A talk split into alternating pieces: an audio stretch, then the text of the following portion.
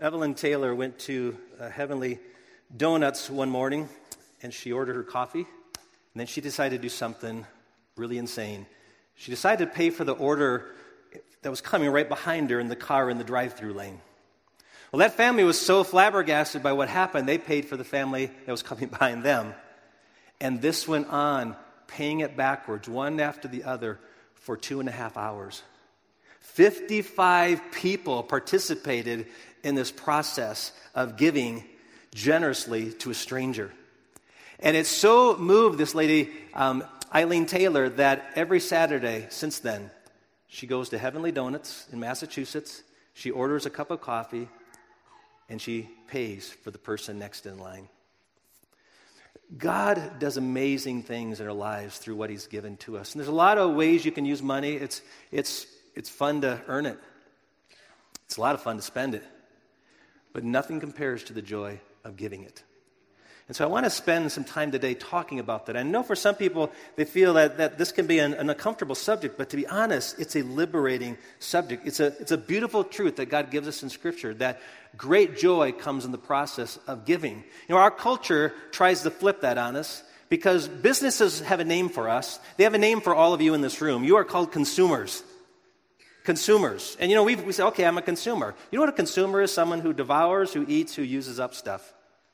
I don't want to have my reputation to be known that, that I just consumed. I'd rather be known as a contributor, someone who gave something back. We were made to give back. When we just sang that song, I mean, you just think of all of creation. What does the sun do for us? It constantly gives light, it constantly gives warmth.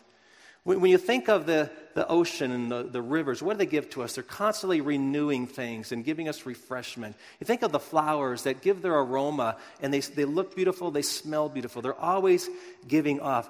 God gave creation to be givers, and God has given us so much. But, but there's a problem. When we start to hold on to things and we squelch things, we begin to die.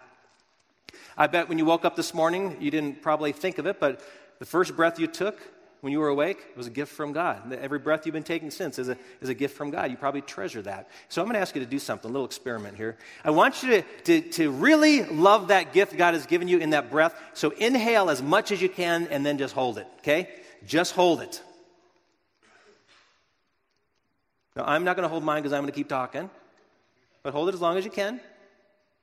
But I want to tell you, there's going to come a moment very shortly when you're going to give it back because you are not made to keep that breath. You're made to give it out. In fact, if you keep that breath and hold on to it and never give it out, you will die. There's a spiritual principle that God embedded in us that life is found in giving.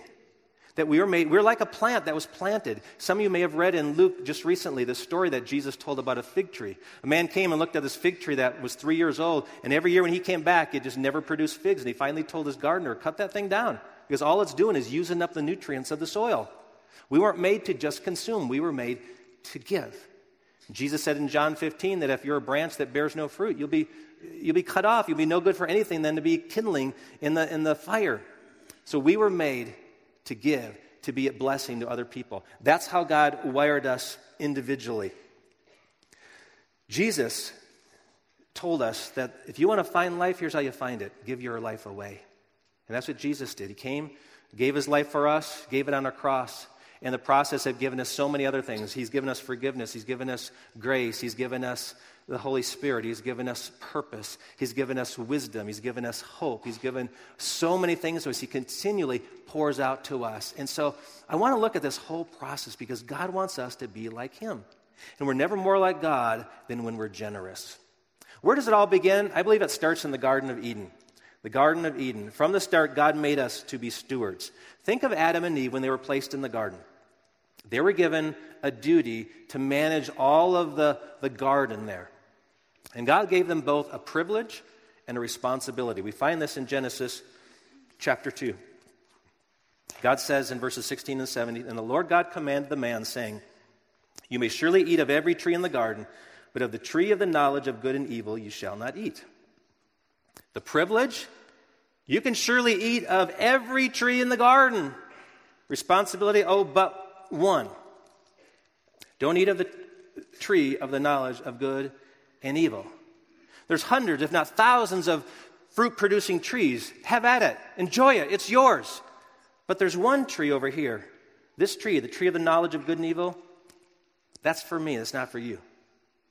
Well, what did Adam and Eve think? You'd think they'd be so grateful. That's okay, Lord. I've got hundreds to choose from. I like all these other trees. There's so many variety. I like it all. But Satan came around whispering a lie in their head that maybe God was withholding something from them. Maybe God really wasn't good. Maybe that tree there really has something we need. See, it never says that that tree was a bad tree. In fact, it sounds like a pretty good tree. The tree of the knowledge of good and evil sounds pretty good to me. But it's off limits. It wasn't a bad tree, it was the banned tree. It's off limits. It's not yours, it's for God. And Adam and Eve chose to act like owners instead of stewards. Steward says, It's your stuff, I'll do with it as you please. An owner says, It's mine, I'll do with it as I please. And so they did as owners did. They went and said, We're going to eat from that tree. And when they did, they ushered in a wave of sin that has not stopped since the Garden of Eden. See, God, God sets things aside in our lives and says, Trust me. Trust me. That part is mine. I'm going to take care of your needs. I'm going to bless you, but you don't need all of it. And that's this idea of the first fruits that you just saw in the video, of giving the first part back to God. It's believing God is good. It's believing that God has more in store. It's believing that, that the same God who provided what you have will continue to provide. It's, it's, not, it's not at all thinking that must be the God who's trying to, to deprive me of something. It's a God who's trying to trick me into giving something that's really mine. No, God wants to bless us. So it started there in the garden, and then it continued all through the Old Testament. We find it in this thing called tithing. Now, it's very similar to first fruits. Tithing is giving the first 10% of what God gives to us. Tithing tests the heart. It tests the heart. Rabbi Daniel Lapin, a Jewish rabbi, says tradition um, says that in the Jewish laws, the commands were given to shape the human heart. For example, the laws that said to treat animals with kindness weren't, weren't simply because animals were important. In fact, that was, that was secondary. The first thing was by doing so, you are becoming a kinder person. And studies have shown that people who are cruel to animals eventually become cruel to people. So, how we behave shapes our heart. And he says that when you become generous, when you give to God first, you give to God the best, it makes you a more generous person. It makes you a better husband. It makes you a better wife. It makes you a better parent, a better child, a better employee, a better citizen. It just makes you a better person. And then he, and then he says this, which I think is pretty ironic. You might think that you would rather find a less expensive way to adjust your internal mood, but good luck. Meaning, you might think, oh, God, make me a more, more kind, generous person some other way than by giving my stuff away. And he says, no, this is the best way to do it. Because every time you give, you're saying, I'm not so attached to that stuff anymore. I, I, I'm, I can let it go. I'm not me centered, I'm God centered. So it does something to our hearts. And so God commanded his people in the Old Testament to, to do this thing called tithing because tithing recognizes it comes from God, He's the source gives it to me, but it's not just for me. It then it goes to help other people, people in ministry, people that are poor, people that are in need, in a lot of different ways that God uses that. But, but what's, what's interesting is all through the history, the Israelites struggled to do this. And all through church history, Christians have struggled to do this. In fact, less than 5% of Christians honor God with the tithe because it's not easy. It's hard to do. It requires sacrifices on our part. And yet, we need to know this that if every person that calls himself a Christian in the United States tithe, we would have $139 billion more every year to give to missions, to give to the poor, to alleviate world problems, to start churches, do all sorts of things. Maybe, maybe to bring it more to home, if even our church tithe, if every family that calls Pikes Peak Christian Church their home church, if they tithe, we not only would meet our, our budget, we would actually pay off our $4 million debt on our property in one year in one year. So, so God has provided. He's just waiting for us to trust Him. He's waiting for us to trust Him and believe that God has been good and God will be even better. In Malachi chapter 3, this is the famous tithing passage Bring the full tithe into the storehouse, that there may be food in my house, and thereby put me to the test, says the Lord of hosts, if I will not open the windows of heaven for you and pour down for you a blessing until there is no more need. Tithing tests our heart, but at the same time, it's a test for God. Tithing tests us whether we trust God, but tithing is also a way we say, God, are you faithful to your promises? And what was happening here in the book of Malachi that the prophet is addressing is people started to kind of work their own plan. They actually, you can read this in the book of Malachi, they were giving God the lame, the sick lambs. It was as if God, um, I don't want this one, so can I give it to you? it, it's, it's giving God not, not just leftovers, but the worst part of what you had. And God didn't settle for it. In fact, God calls them thieves because they're stealing from God from what He's given. So He says, bring the full tithe, not a part of it, bring the whole tithe back into the storehouse. And here's what I'll do test me in this that I will not open the floodgates of heaven and pour out such a blessing. And see, God promises to do far more abundantly than all we ask or imagine as we trust Him. As we trust Him. And I'd love to, to make a deal with you and tell you that if you would give to God, you could start keeping a record of all the ways God blesses you. Now, I believe God will bless you. I believe, I believe God will bless you. It may not show up tomorrow, it may not show up next week, but over the course of time, you'll find your life incredibly blessed. But I do know this we have enough reason to give to God already because we are so blessed. I mean, when I think of the Old Testament people, and I think of, of what they went through and what they didn't have that I have, um, I have so much more than they have. I was reading this book Barry Dodson gave me for my birthday last fall called Blue Like Jazz. It's written by a, young man, actually young at the time. His name was Donald Miller. Heavy man, 387 pounds, confused in his faith, trying to navigate his way through adult life, uh, afraid of dating, um, very self conscious. And so he shares in this book just his growth in understanding how to live life as a Christian.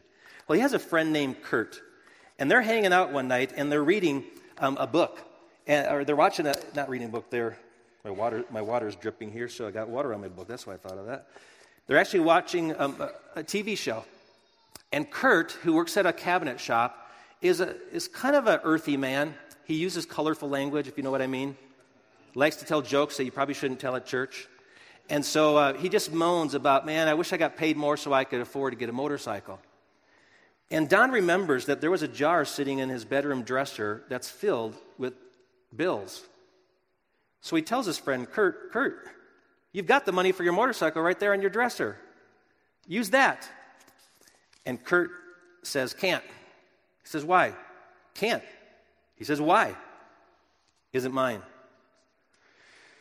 Isn't yours? Miller asked. Who in the world is storing their savings on your dresser? Well, he smiled, sort of embarrassed. It's God's. God's? Yeah, that's my tithe, he shouted back. See, every time he got a paycheck, he would go down to the bank, get 10% of what his paycheck was for, go back, and he'd stick it in that jar. So he hadn't been to church for a while, so he accumulated quite a large sum in his jar. Well, then Kurt turns to Donald Miller and says this You tithe, Don? He says, I just looked at him. I couldn't believe it. I was about to get a lecture on tithing from a guy who probably subscribed to Bikes and Babes magazine. well, Kurt, I guess I don't. After I said this, Kurt shook his head in dis- disappointment. I started to feel real guilty. It's a shame, Don. It's a shame. You're missing out. I've been tithing since I was a kid, wouldn't miss a payment to save my life. Kurt went down two weeks later, turned all his money into the church secretary more than $3,000. Donald says, I started feeling so guilty, I went to talk to my pastor. Goes to see his pastor. He says, You know, I don't know if I should be doing this. Uh, I don't have any money. Everything goes to rent and groceries. His pastor says, It sounds like a tough situation. So I'm exempt? He asked. Nope. nope. How much? I asked. How much do you make? I don't know, about a thousand a month, maybe. Then a hundred. You, you need to know how much you make. Part of the benefit of giving a portion of your money, it makes you think about where your money goes. God does not want us to be sloppy with our finances, Don. But I need the money for rent, he said. You also need to trust God. I know, but I just think it'd be easier to trust God if I had extra money to trust Him with. the pastor said, Now that wouldn't be faith, would it? So here's what he did he said, Next week I emptied my checking account, which had about $8 in it, and I gave it to the church. Another check came a few days later, and I gave 10% of that to the church. And then I got another writing gig with a magazine in Atlanta, and then I deposited that check into my account. And I, and I, wrote a check to the church. One after another, I started getting called to speak at retreats and conferences that usually pay pretty well, and each time I would write a check to the church. Since then, since that conversation with Rick, I've given at least 10% of every dollar I make, just like Kurt, and I've never not had rent. For more than a year, my checking account had hovered at or dipped just over or under zero, and suddenly I had money to spare. I can't tell you how many stories I've heard of people who said, you know what, I, we started to trust God in this way and how God began to work to orchestrate things in their lives.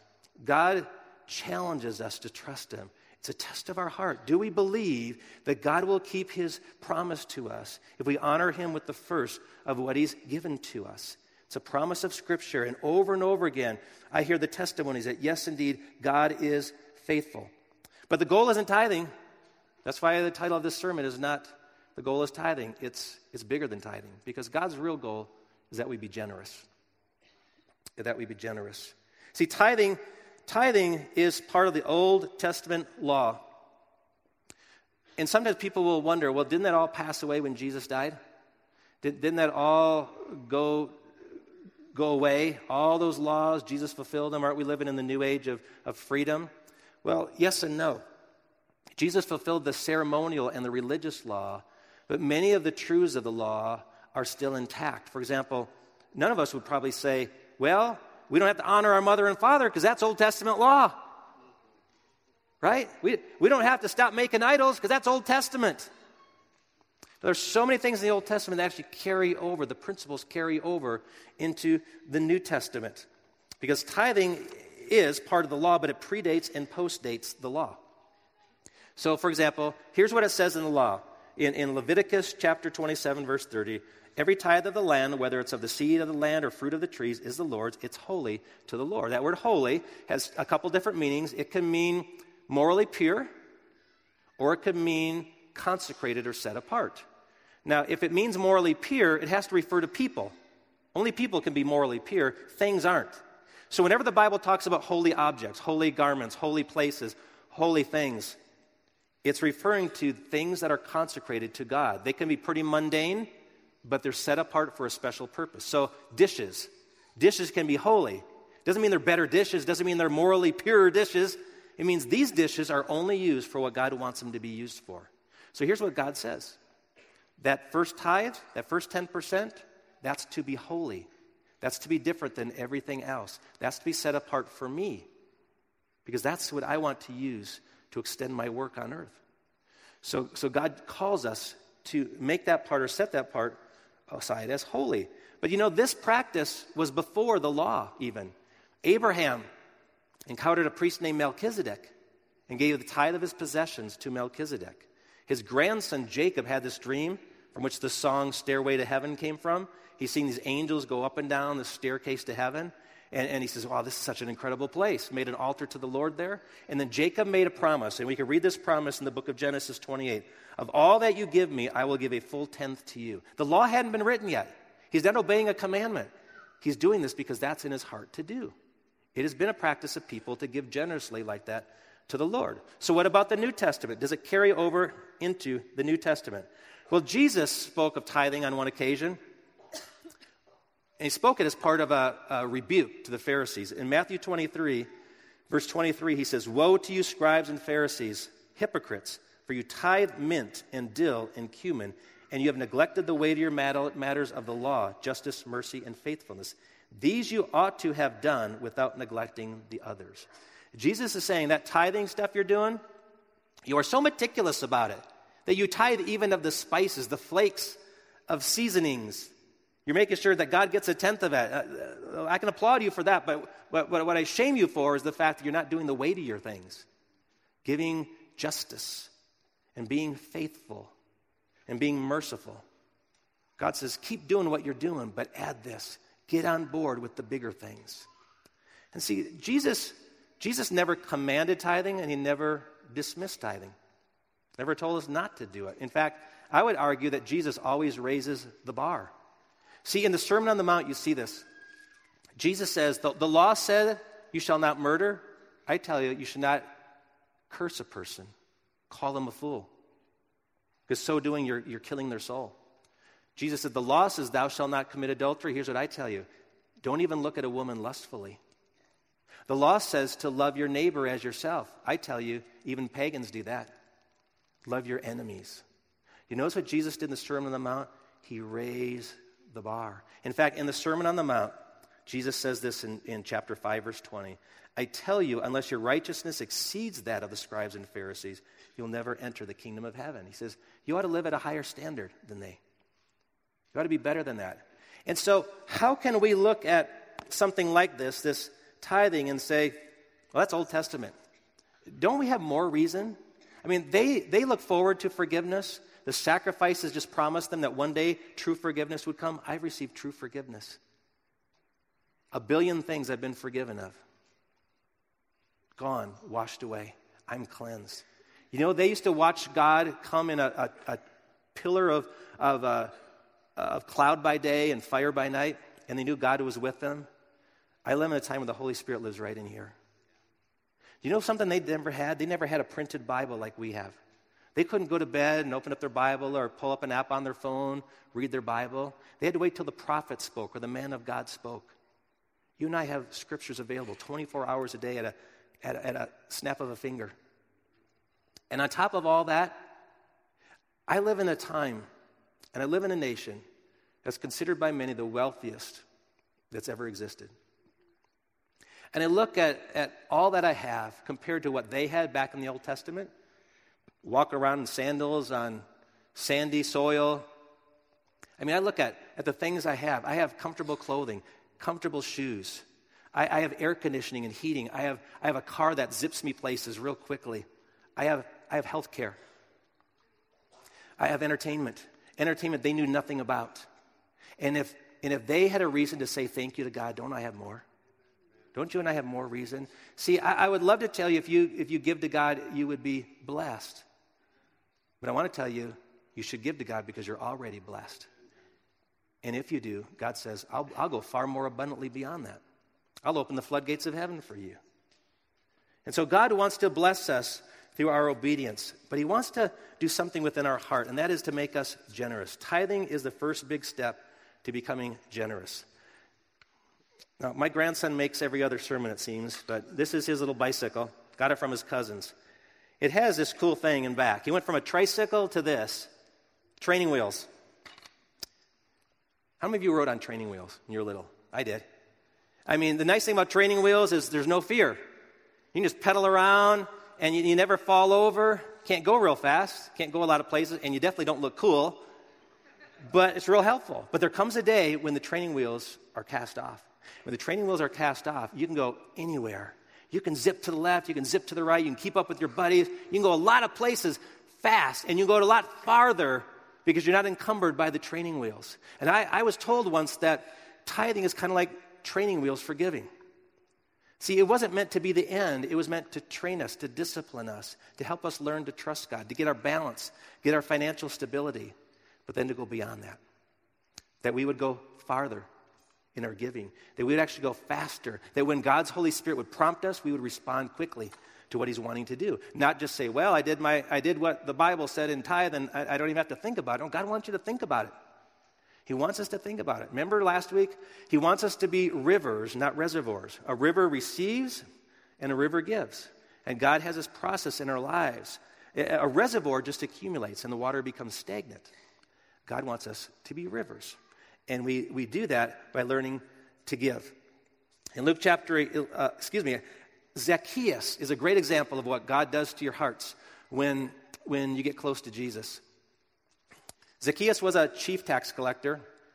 Tax collectors in biblical times ripped people off. They actually raised the taxes to a higher level so they could skim some of the profits. So Zacchaeus became very wealthy off other people, cheating other people. One day he's listening to Jesus. He's up in a tree because he's a short dude. He's up in a tree listening to Jesus. Jesus says, Zacchaeus, I want to come to your house today. Zacchaeus is overwhelmed, like, wow, yes, Jesus, come. And we don't know what all took place in that conversation with Jesus, but, but we find Zacchaeus doing this. Zacchaeus stood and said to the Lord, Behold, Lord, the half of my goods I give to the poor, and if I have defrauded anyone of anything, I restore it fourfold. And Jesus said to him, Today salvation has come to this house, since he is also a son of Abraham. One of the signs of salvation was that Zacchaeus had let go of the thing that had been his God. So much so that he said, Half of what I'm going to give, not a tithe, half of what I have, I'm going to give it away to the poor. And the people that I cheated, I'm going to go back and pay them four times what I took.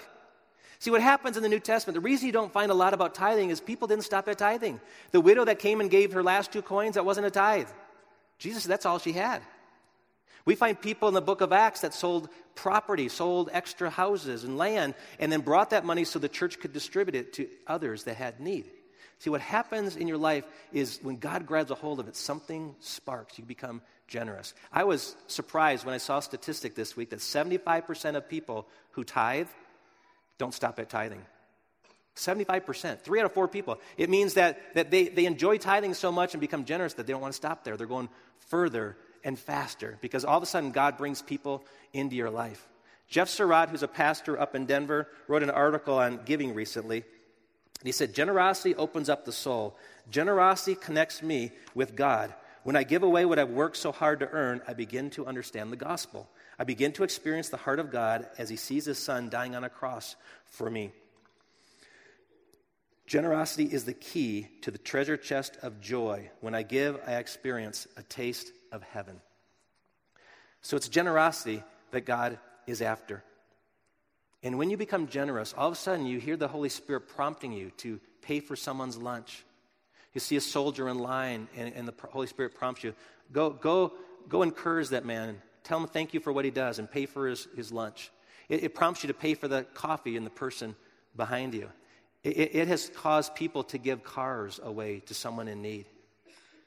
It's, it's caused a man in our church to receive a seven bedroom house from his boss for $600 a month because God had put it on his boss and wife's heart. Generosity is so beautiful. It is a fun adventure. Last year, my wife came to me and Julie said, um, God's put in my heart to give a certain amount. It was, it was, it was much more than we tithe, even. But she said, God, God wants us to give a, a, a check to this organization that, that blesses others in our community. And you know, I used to be so tight and restrictive, and I've just learned when God speaks to obey that I quickly said, you know, honey, I'm, I'm, I'm totally on board with that. Let's do it. And it's a beautiful place to be in your life when you're not questioning every time someone asks you. We've had, we have a, a, relative who went to Thailand on a mission trip, and she was raising support, and we quickly said, We want to get behind you and support you because God's put that on our heart. And the problem is, many of us are, are in such financial um, hardship because of our debt and other things that, that we aren't in a position to respond when God would prompt us. Even if God would prompt us, we say, God, but I have nothing to give. And that's why it's important to manage resources well so we can get in the position. And part of getting in the position is starting by saying, God, I need to get the first thing in place, which is to honor you with the first and best, because I want to eventually get to the place where I can be generous and respond to every situation you provide. Paul says in 2 Corinthians chapter 9, the point is this whoever sows sparingly will also reap sparingly, and whoever sows bountifully will also reap bountifully. Each one must decide or must give as he had decided in his heart, not reluctantly or under compulsion, for God loves a cheerful giver. Here's the truth we're not going to demand that anybody tithe, and God isn't either. He just says, How much do you want to be blessed? Sow a little, reap a little.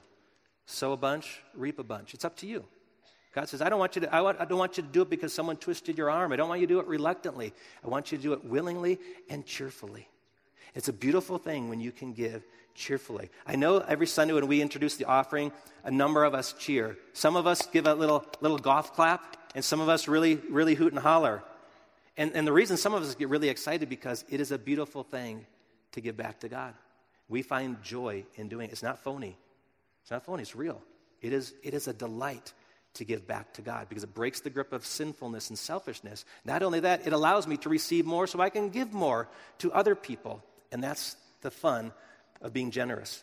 You may wonder, but Pastor, if I do all that, who's going to take care of my needs? That's a very good question. By the way, if you have questions, I, I put a, a, link, an email link in your bulletin next week. I'm, a, I'm just going to answer questions about this series, not just today, but the last few weeks. Areas where you struggle with, maybe areas where you're having difficulty understanding God's will. Write the question, send it to askthepastor at yestogod.org, and uh, we'll take the most common questions and answer them next Sunday.